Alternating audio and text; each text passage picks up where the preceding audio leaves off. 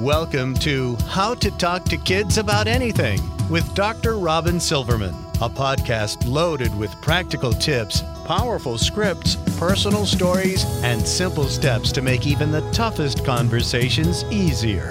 So get ready to get the information you need to make the impact you want from someone you trust, your friend, parenting expert, Dr. Robin Silverman.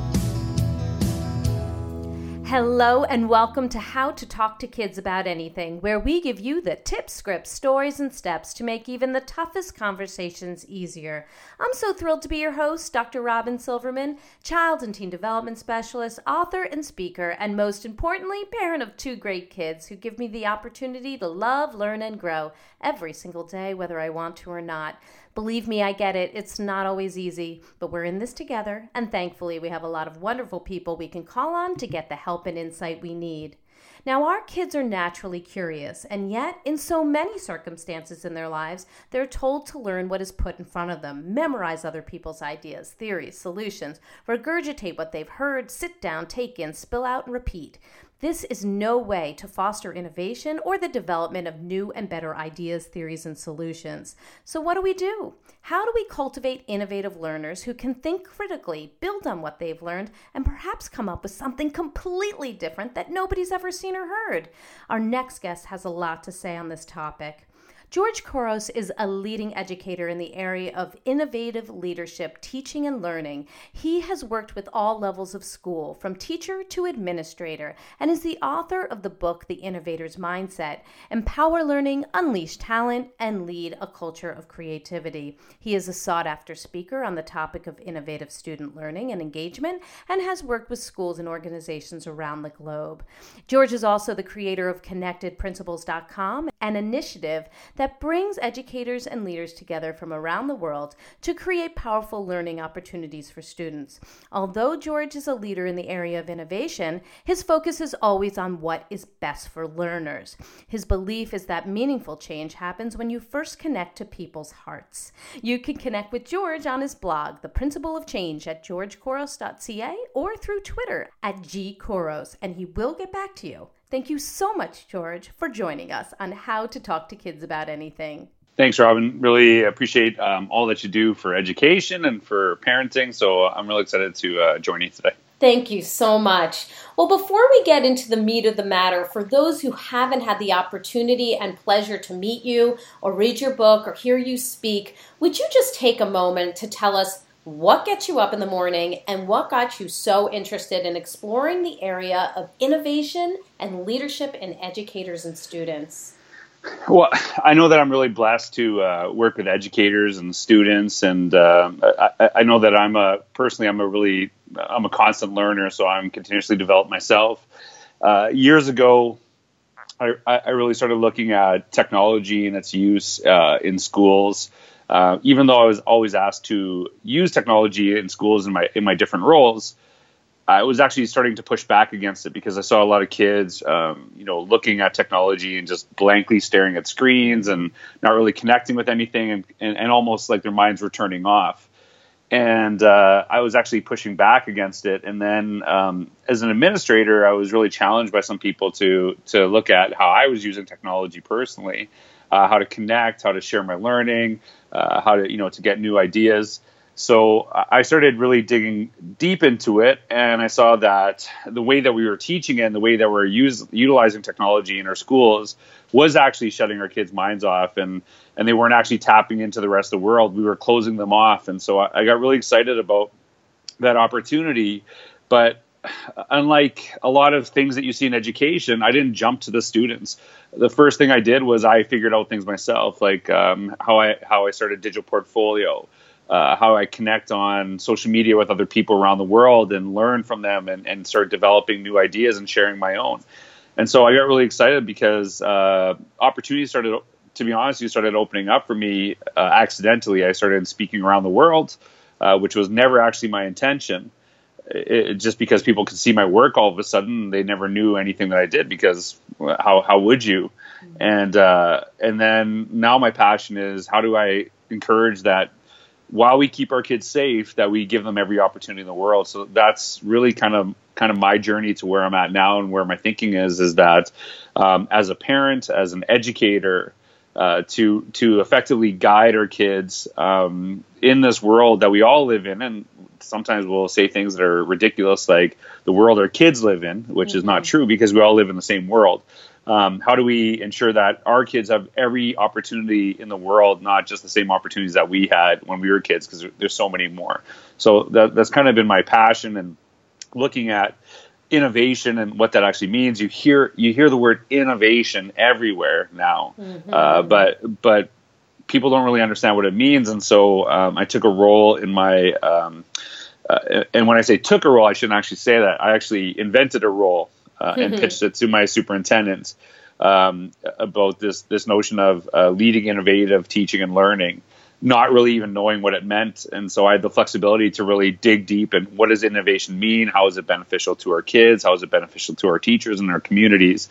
And so I had the flexibility to really do research and development in my role, which is again is not a normal thing for educators that we focus on R&D in educational organizations. That's more of a business thing but we're really trying to get like how are we supposed to move our schools forward if we're not looking at what other people around the world are doing and and really you know developing our own organizations as they move forward? So uh, had some really weird paths to get where i'm at but really passionate about making sure uh, we open doors for our kids. And i'm a big believer that schools serve kids first uh, and everything else is secondary to that. So that's kind of where my mindset starts. Very interesting path.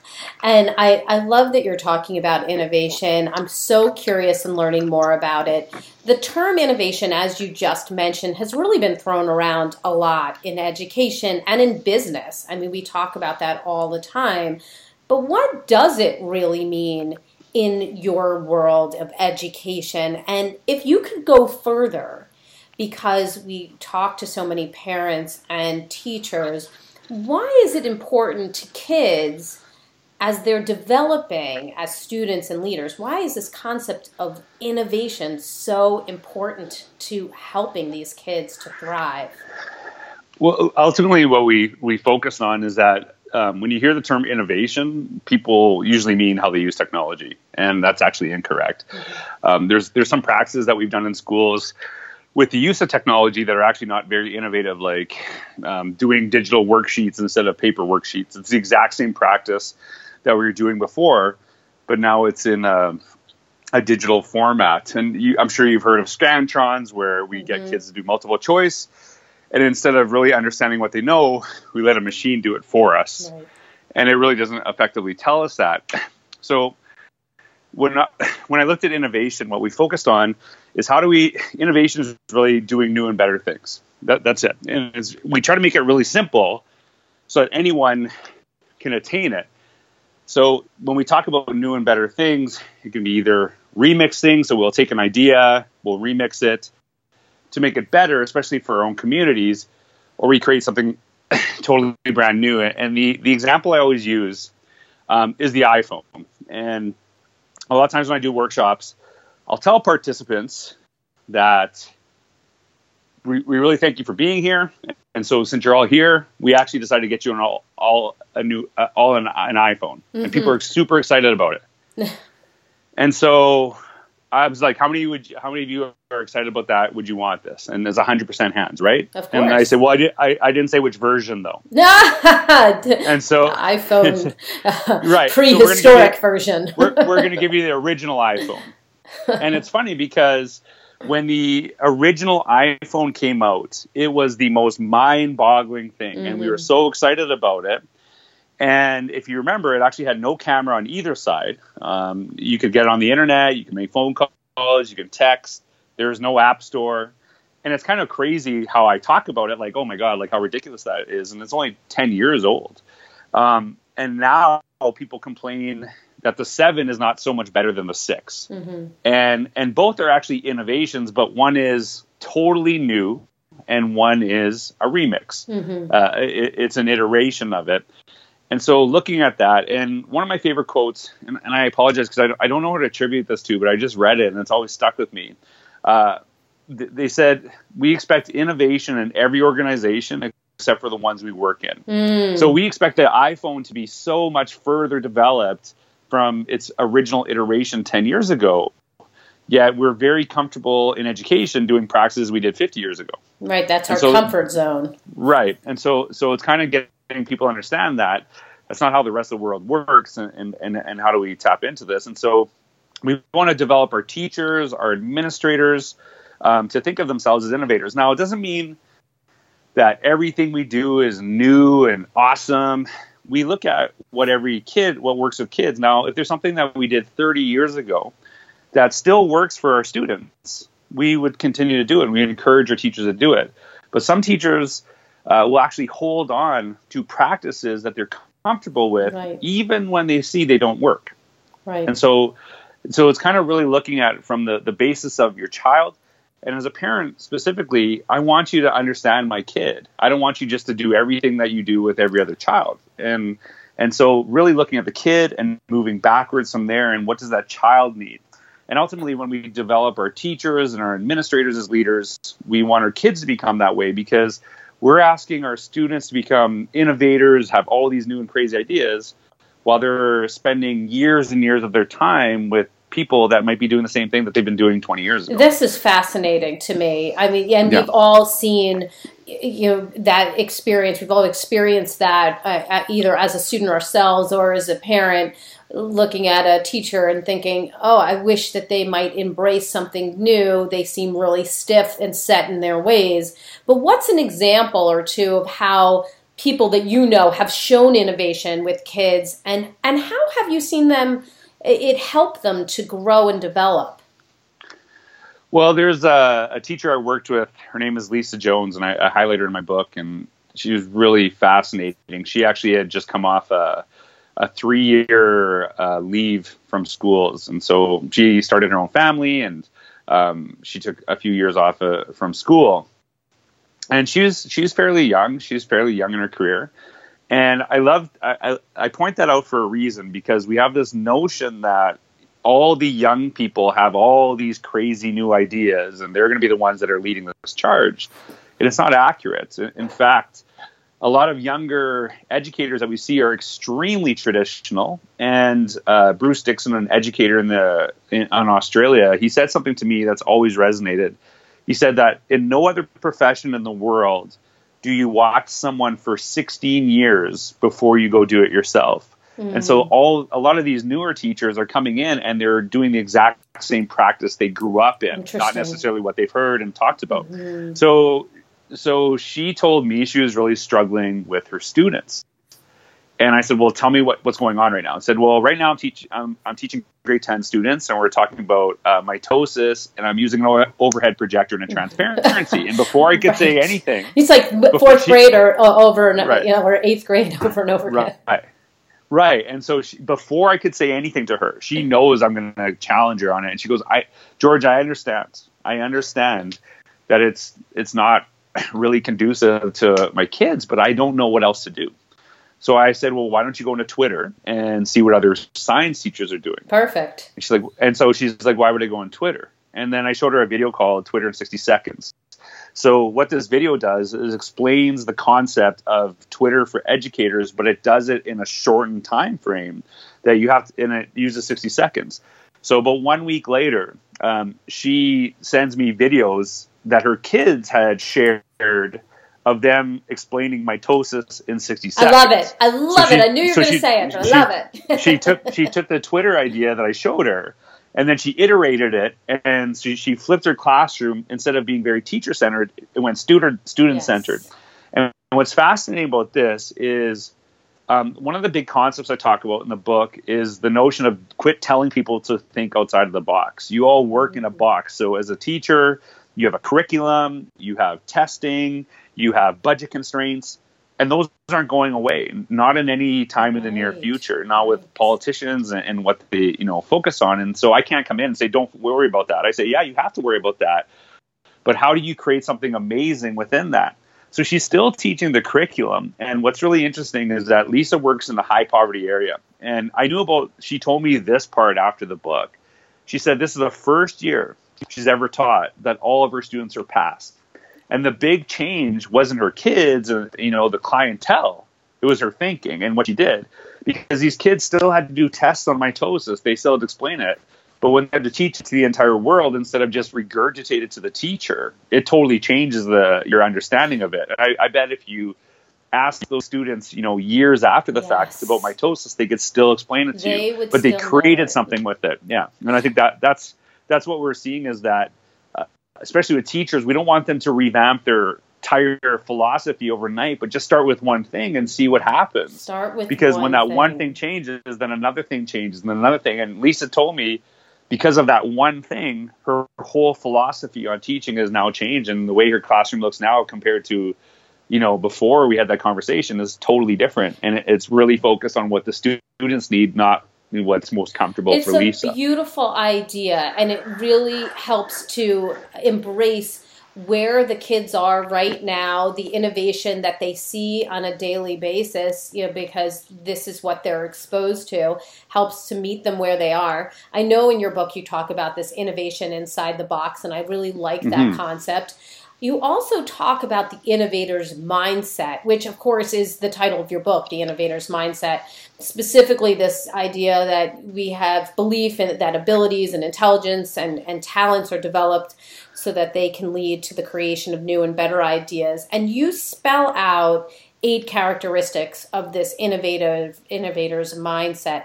So I was wondering if you could first talk a little bit about maybe some of these characteristics. What does that even mean? Like what is, what are some of the characteristics of that innovator's mindset?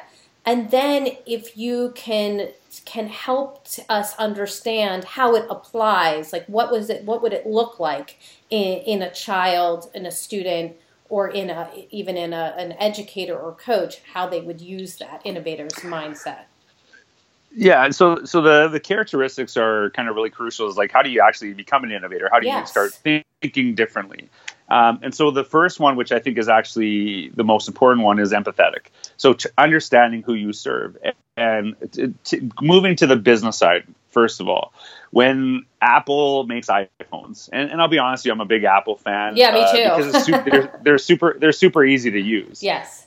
But so when they create this, if you notice, and people don't really think about this, like when you buy a new iPhone, there is no instruction manual, mm. and the mm. reason is, and people don't even notice that that if they have to create an instruction manual for you to use it, it's probably not that user friendly and that's like a that's kind of like was the moniker of Steve Jobs is that you shouldn't like I shouldn't have to teach you how to use it. It should, should be so user friendly. So he's really trying to think how is this easy for the people that you know are buying it and, and selling it. And so when you take that kind of mindset and and you use the notion notion of empathy when you're talking about um, students, it's thinking about where the kids are and moving backwards from there first. So this is a really simple analogy. Um, for me personally, um, I get very distracted, um, and I always have been this way. But if you if I'm listening to music, I'm very comfortable, mm-hmm. and so you throw on headphones to me. You allow me to use headphones, and I can just throw out. But I need distraction in the periphery, and and you have to understand that. Now, some kids, if you give them headphones and music, they will start dancing around and they can't focus on anything. That's for sure. And so part and so part of that is understanding who it is. Like right. this is this is a lot of people don't know this, but that book, which has been a bestseller in education that I I wrote, I actually wrote um, the entire thing in, in, two weeks, standing up in a Starbucks. Oh, that's so, awesome! What a great yeah, picture. yeah, and so and, and, listening to music and things like that, and I that's how I need to focus. I need to just right. work, but I need music to kind of like you know fade in the background. But as a kid, there was nowhere to stand no. up. I wouldn't be able to listen to music right, right. and things like that. You so it's kind of understanding. Sit down and, and learn sit like down, everybody else. Yes. Sit down, shut up, and do what I tell you. Right. And so um, the other the other one of the big things that we really focus on is the notion of not only problem solvers but problem finders. Mm-hmm. Uh, and Ewan McIntosh, um, he's an educator in the in the UK. He really turned me on to this idea, and he talked about like looking at things around the world and then posing solutions, not the teacher says, well, here's the problem, and getting kids to start developing these things as well. So, for example, there's a, a young lady, her name was Martha Payne. Uh, she was nine years old at the time in the UK, and so she's concerned about food conditions in third world countries. This is not a school project; it's just something mm-hmm. that she specifically was curious about. So her goal is to raise, I think it was about seven thousand pounds. Um, so that's probably about ten, eleven thousand dollars mm-hmm. US right. to build a kitchen for kids in a school in Malawi. But how she's going to bring awareness is she starts blogging about the food she's eating in her school cafeteria. Um, so her blog was viral. Hundreds of thousands of people see it, and her school actually finds out, which is fascinating, and they tell her to shut it down. And the, the reason they wanted her to shut it down is because they're embarrassed of the, food she's eating in the cafeteria and they don't want people to know this, which is a whole other yeah. issue. All right, we could probably do a whole podcast. I know. On, right? I was just thinking yeah. about that exact thing. Perfect. And so, um, so she actually, uh, politicians from the UK found out. They started tweeting the support of the nine-year-old uh, Jamie Oliver from the Food Network. Yes, I remember this support. Yes. Yeah, and so and so what's fascinating is the school was basically forced to allow her to do it, and instead of her raising 7,000 pounds. I think in a month she raised 82,000 oh. pounds.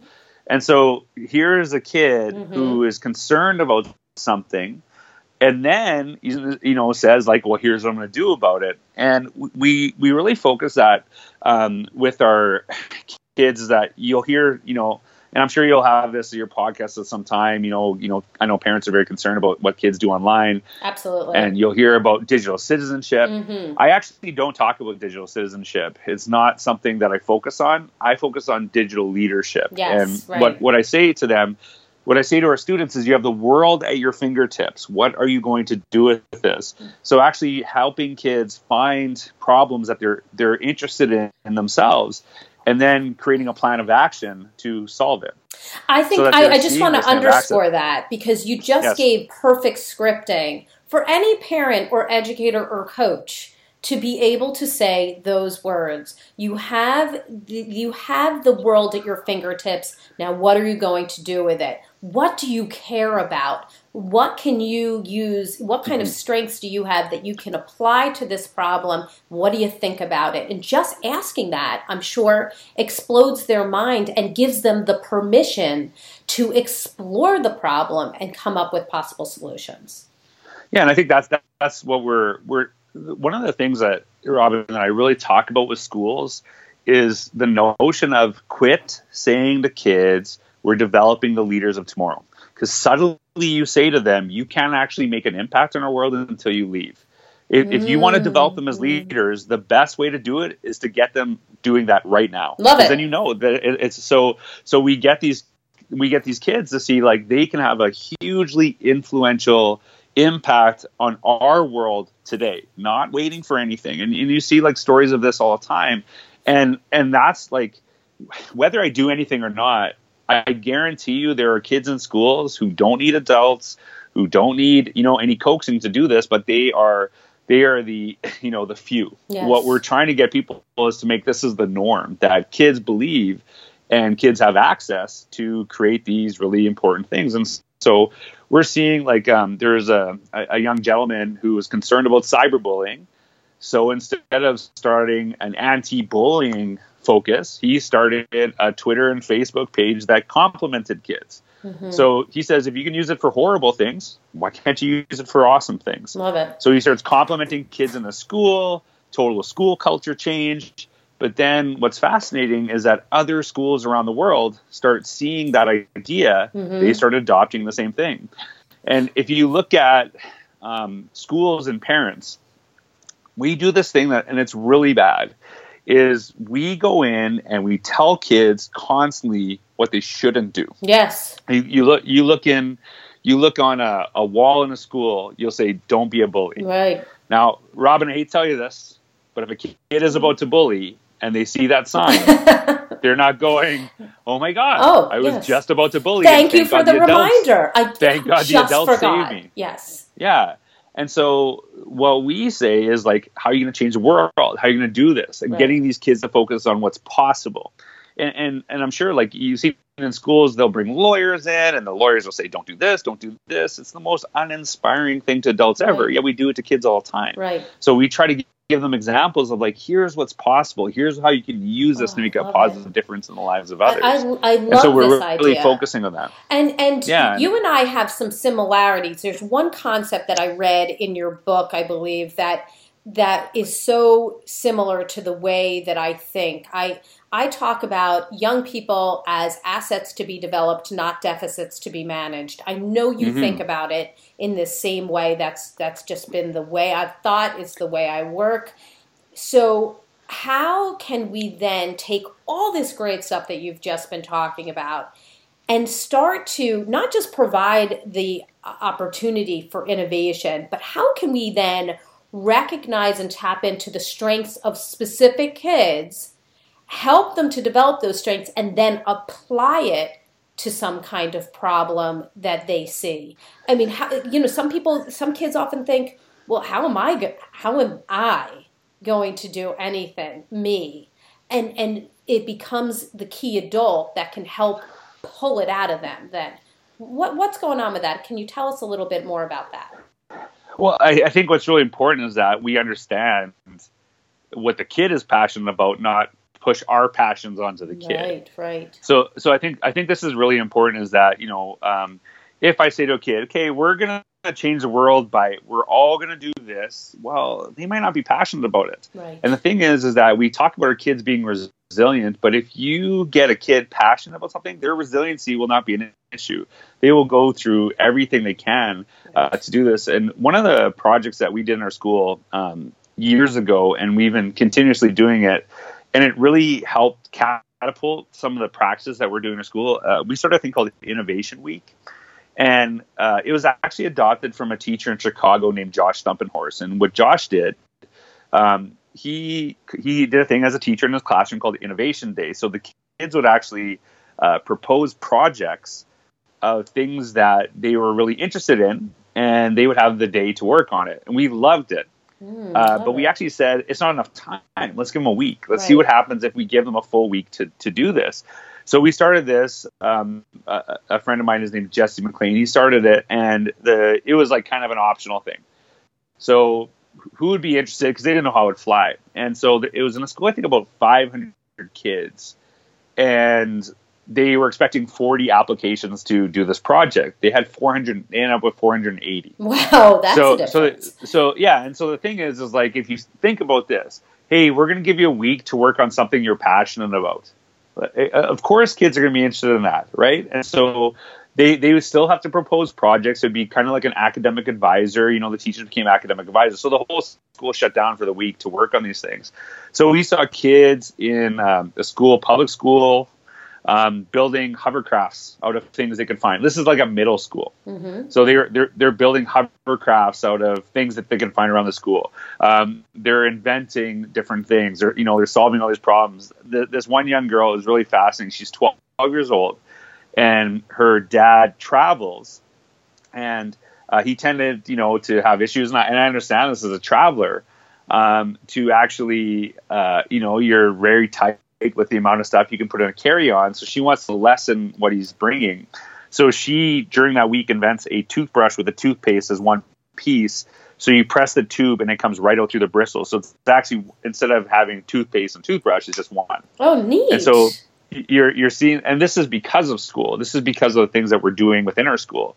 So I think that if you're really trying to get kids to make a change, I think one of the things that if you love what you do and you make a difference in that, and you're passionate about that, you're going to make a change in the world. I think that's what we're really focusing on is getting these kids to find out what they're passionate about, and still, you know, like it's there. There has to be kind of this balance, and balance is not my favorite word in the world, but to be honest with you, um, there are some times where we got to have kids doing things they don't like. Like one of the things I regret as a an adult that I wasn't forced to do as a kid was play piano. Right? I didn't want to play piano. Blah blah blah. I wish I could know how to play it.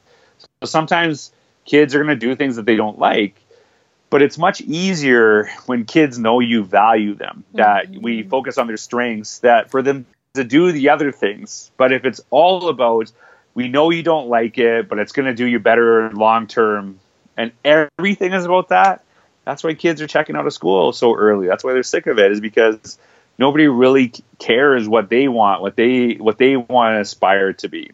And I think that that's why you have a lot of kids walking to school and they have no idea what they want to do because it's always been about what the adults have wanted, not what what's helping these kids follow, you know, follow and even develop their dreams. That, that school has never been that place, and that's why we're trying to change it. Is is to really tap into not here's something that we want you to solve, but what is something that's important to you, and let's start from there. Right, because and again, there's the scripting again. And what is the problem that you're passionate about? What do you want to yeah. solve?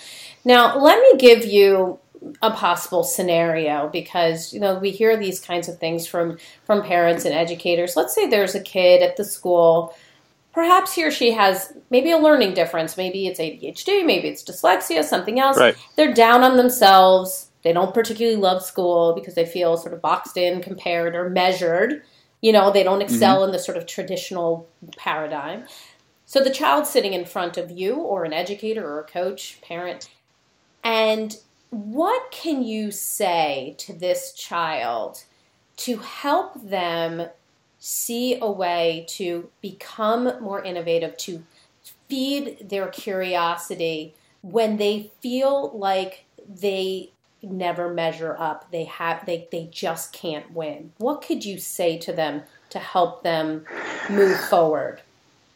Well i, I think for for one of the things that we really like i really get teachers to focus on is that some of your most brilliant students are terrible academically yes it's so, so true. and, yes. and so if you look if you look for their brilliance yes. you, you'll find it. And i think that's a big shift is that um, it's not about hey, you know what, you're not doing so well on your test. I know that sucks, but it's getting it's like you know that's what I was going back to earlier is that how do you actually develop these kids? And and to be honest you, um, the mentality of like if a kid has ADHD or a learning disability, to to be honest with you, I'm not saying we don't care, but that mentality is that every every single kid, whether they're diagnosed with something or what. That's why whether I was diagnosed with ADHD as a kid, it would have taken you two seconds to find out that music actually helps me. Mm-hmm. And so it's kind of understanding where these kids are at and, and kind of develop them as individuals as opposed to standardizing. And I think that's where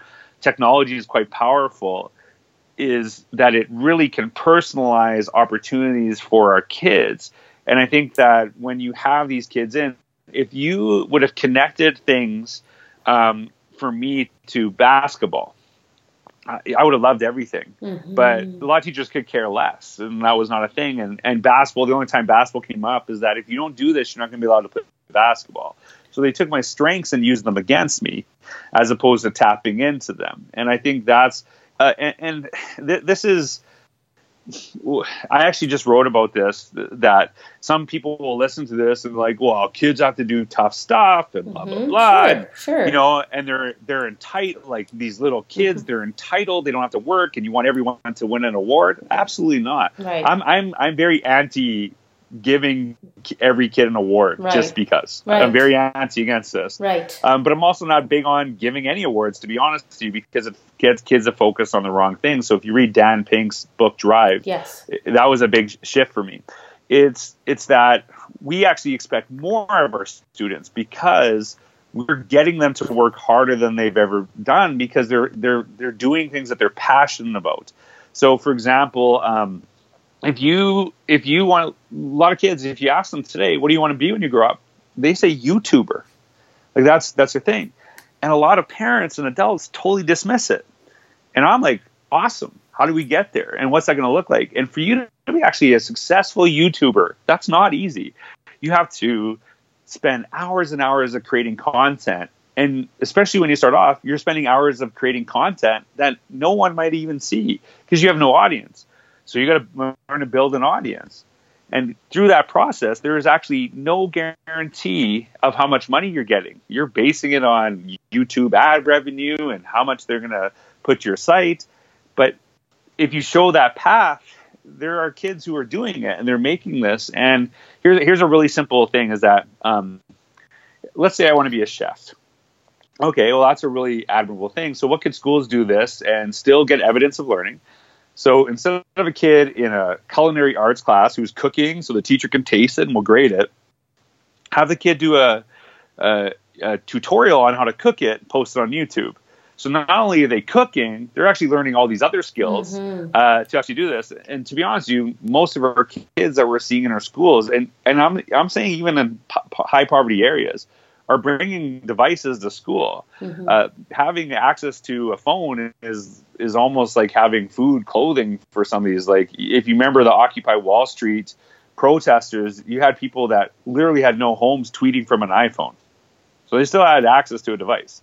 And so we're saying to our schools, like, buy the kid, buy tripods for those classrooms where the kid just brings their phone, places on it, and they start learning how to build those tutorials and so you're so that's actually quite hard work but it's easier when it's something i care about right. and i think that's that's what we're really trying to focus on is that um, we look at we focus on strengths first, not necessarily on their weaknesses. And I think it's Tom Rath wrote about Strengths Finders. Yes, and he talked about disengagement. Mm-hmm. Um, he talked about disengagement in companies, and the companies that focused, I think it was, and I don't, this I'm bringing the stats off the top of my head, but the the companies that um, focused on weaknesses their engagement from their employees was quite low, but the yes. ones that focused on strengths, it was like That's only one right. disengagement. Right, right. And they so, were much more engaged when they. What what adults?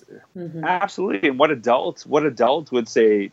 You know, oh, these kids, you know, they're such babies, but would want to go to work where people just constantly focus on what they're weak at all day. Right. Nobody wants to go to that. Nobody it's wants to go. Kids. That's right. No, and it's but our but our but our expectations, to be honest, you my expectations for our kids are way higher. They're right. they're way higher than they've ever been. Right. But my but it's not just on how they do academically. And they're and, and yet they're the always graded. I mean, they really are. They're always graded in some yeah. way. They're compared. They're graded.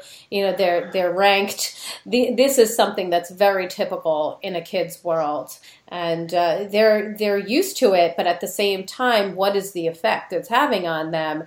They, it's it's not positive. You were constantly graded and ranked for everything that mm-hmm. you did at work or at home. You know, you you probably wouldn't be too motivated to be innovative and to, right. to do anything. And that and that's a that's a you know parents. It's interesting that you bring this up because we know that's not a good process, but the people that usually fight for it the most are parents. They mm-hmm. want their kids sorted because we want to know they're so conditioned to what we can do. Yeah. Right? We want to know how, how, can we help. Where do they where do they fall? You know where their weaknesses, so that we can perk them up instead of focusing also on the strengths and say where are they strong so that we can build them up that much more? And there's so much opportunity. But but even even as as we're seeing this and this is a where we got pushback um, so we went from like uh, grades to competency reporting sure. where we would talk about where the kid was strong the areas they had to work in. And a lot of parents were like what's the grade though? Right. So even when we say like a lot of parents say this but they do want them sorted. And one of the arguments we got was really fascinating was the ki- the the kid is driven by the mark. I'm like, but we've taught them that. We've taught them to be mm-hmm. driven. When they show up in kindergarten and they create something in the sandbox, they don't say, "What percent did I get?" Yes, you right. teach them that. You give me an A or a B so, in this one. Yeah, and this is a this is a, a shift. Is that um, there's a really powerful story. Uh, there's a a young lady. Her name was her name is Beverly Pham, and uh, I actually was writing an article about things that you need to think differently um, when kids come out of high school, what they should have. And this goes beyond a degree. And the three things were a, a social network, a professional social network. So if a kid wants to be a photographer, they should be on Instagram. They have to learn how to share to an audience, mm-hmm. connect. Uh, the second one was a digital portfolio. So the digital portfolio would actually help kids um, that they could be found online, which is a total shift in thinking. Right. You know, because we've always said, "Oh, don't be found." Right. You know, internet strangers, da da da. But the thing is, um, this this is a shift in thinking. We were I work with teacher candidates, and I always ask them the question, "What do your professors tell you about what you do on social media?" And they say, don't do anything bad because principals will look up when they're hiring. Mm-hmm. And I'm like, well, why don't they say do awesome stuff? Right. Because the principals are looking you up. Yes. So if, if I find it, so there's a shift. So that we, that's where we shift. What an interesting and the, idea. Mm-hmm. And, and the, the third one was an about.me page. Now, about.me, and it could be something similar. About.me is like a website, and it basically it's like an internet cover letter. So I can say who I am, what I'm interested in, but I also list all my social networks. Now I want you to think about where you're at, your seniors in high schools right now. Could they, to an employer today, if you said, I want you all to create this, say, here are all my social networks, go ahead and look at them. And they wouldn't be worried about losing a job. Most of them would be in so much trouble. But we know employers are looking at this anyway. So when I was researching this article, uh, I went to About.me and they actually featured some of the best. They always feature some of the best. And there was this young, there's a young girl, she's probably 17 or 18, featured on this page that gets millions of views a day. So I like pulled her off and I started looking, and she talked about wanting to go to USC, da da da. So I actually wrote about her just a little bit. Well, her English teacher in California, and I'm in Canada, uh, she he saw that I posted this, and she's he said I got a story about her. And I said, well, because he just found it serendipitously because I shared it, and so what's fascinating about her is she applied to USC, uh, and they actually said no because her grades were not good enough. So she contacted them, and she said, Google me. And they Googled her and they said, We would love to have you. Mm. And the, the shift that's happening right now is that we've always known this that grades do not tell the story of a child. Right. And I always challenge schools what are you doing to right. help them? And so, because they could see all this evidence of really amazing stuff that she's doing, they're not putting numbers on it. And once you get out of school, the numbers kind of like I know how well you're doing based on what I'm seeing, what I'm creating, what you're creating. Um, and and she and now more and more universities are looking at this stuff, and it's the same thing with what I just said about the teacher candidates. They're looking for the negatives, but what happens when they're looking for the negatives and they find you're amazing? They're like, we need this kid in our school. We want this is the type of people we want because their whole that. that's great. Their whole their whole their whole premise. Like I always ask people, has anyone gone to Harvard in this school in this room? And the the few people ever raise their hands. But then I'll say, is Harvard a good school? And everyone's like, well, yeah, of course. I'm like, how do you know? And they're like reputation. Mm-hmm. So more and more of these schools, they right. know that a kid with a bad reputation online could actually connect to their school, and it makes the whole school look bad. So they're being more and more cognizant of it, and we want our kids to share this. And, and here's a really simple thing, Robin, is that um, I talked to students about this, and I'll be honest with you, I was I was kind of a bad kid. I had some issues when I was in high school, and my students knew this about me, and I would talk about this with them, mm-hmm. and they would say, "Mr. Couros, this is super unfair.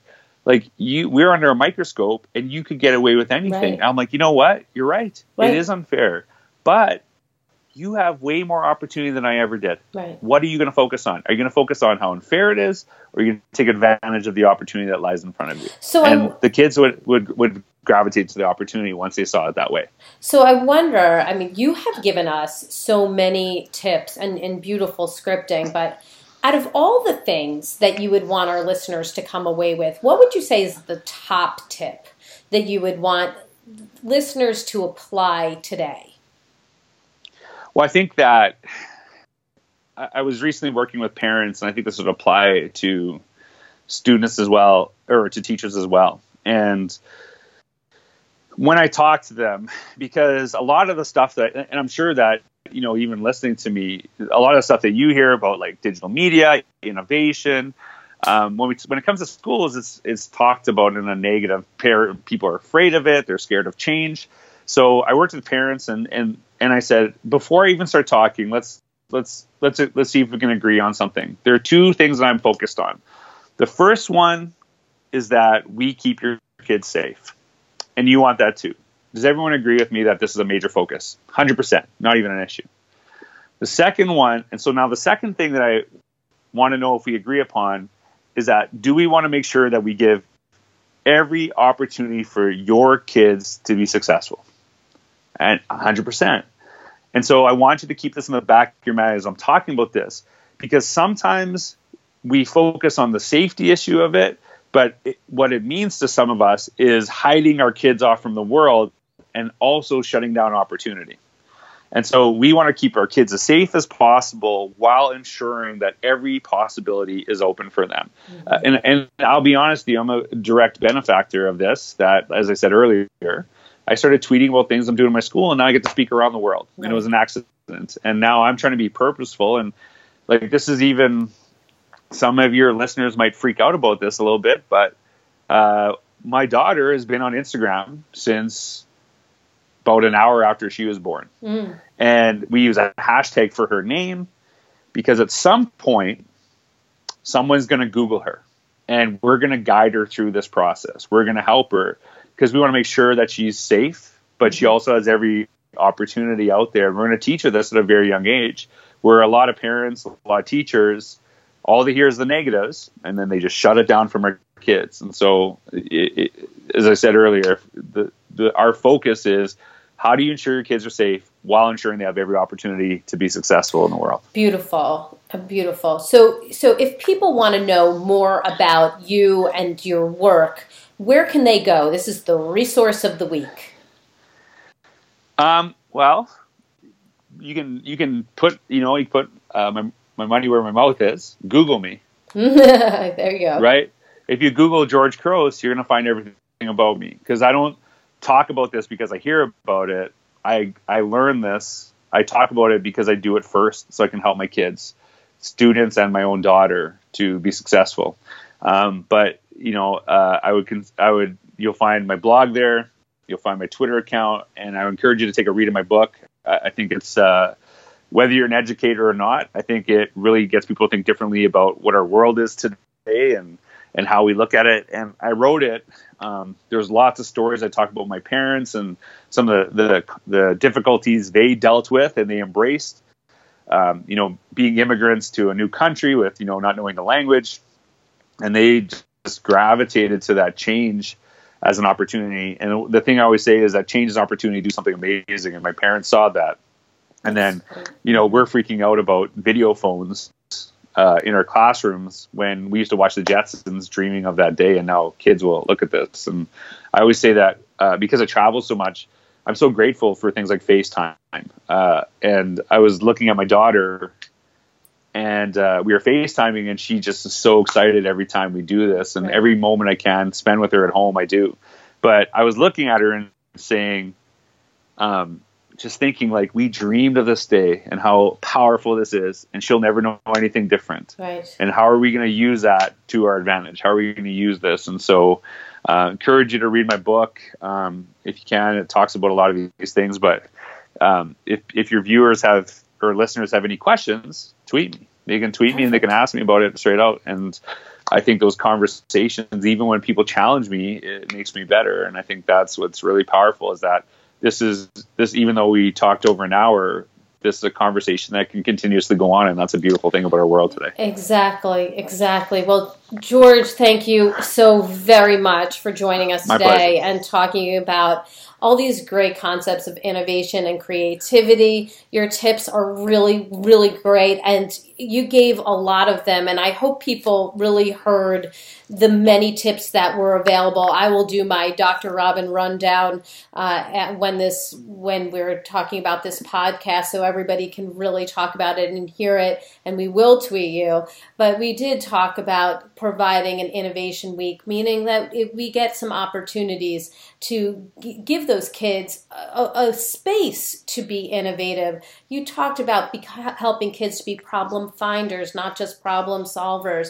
And you talked about making sure you ask those kids, what are you passionate about? And then trying to help them connect their strengths to those passions and giving them the go ahead by saying, you're the leaders of today, not of tomorrow, not of next week, but right now, so that those kids feel like they can go with it and become everything that they dream of being right now. And I think that is really amazing. So thank you so very much. My pleasure. Thanks. Thanks for having me, Robin. Well, everybody, I've got my takeaways, and sweet friends, I know you have yours. Let's discuss them. Come up on Facebook. Let's go to facebook.com slash Dr. Robin Silverman, or let's chat about it at drrobinsilverman.com or twitter.com slash Dr. Robin. And of course, tweet George Couros too because he wants to hear. And if you love this podcast like I did, would you kindly go up to iTunes, rate and review it, subscribe so other people can learn about the outstanding solutions that George has provided and use them in their own homes, in their own schools. I truly appreciate it. That's all the time we have for today. Thank you so much for tuning in to How to Talk to Kids About Anything. For more information on books, articles, speaking engagements, or curriculum, please visit drrobinsilverman.com. I look forward to weathering the storms and enjoying the sunny side of life together. And please remember, even when it seems like nothing's going right, we all have those days. You've got this. You're here. You're getting the information that you need. And on the days that you fall short, Remember, parenting is the ultimate do over. I get it. And as there are moments when we doubt our know how, our choices, and our sweet sanity, please know that you're 10 times the parent you think you are. You really are. Until next time, this is Dr. Robin Silverman with How to Talk to Kids About Anything. Please tune in again and keep connecting through conversation. See you next week. You've been listening to How to Talk to Kids About Anything with Dr. Robin Silverman. For more information on books, articles, speaking engagements, or curriculum, please visit drrobinsilverman.com.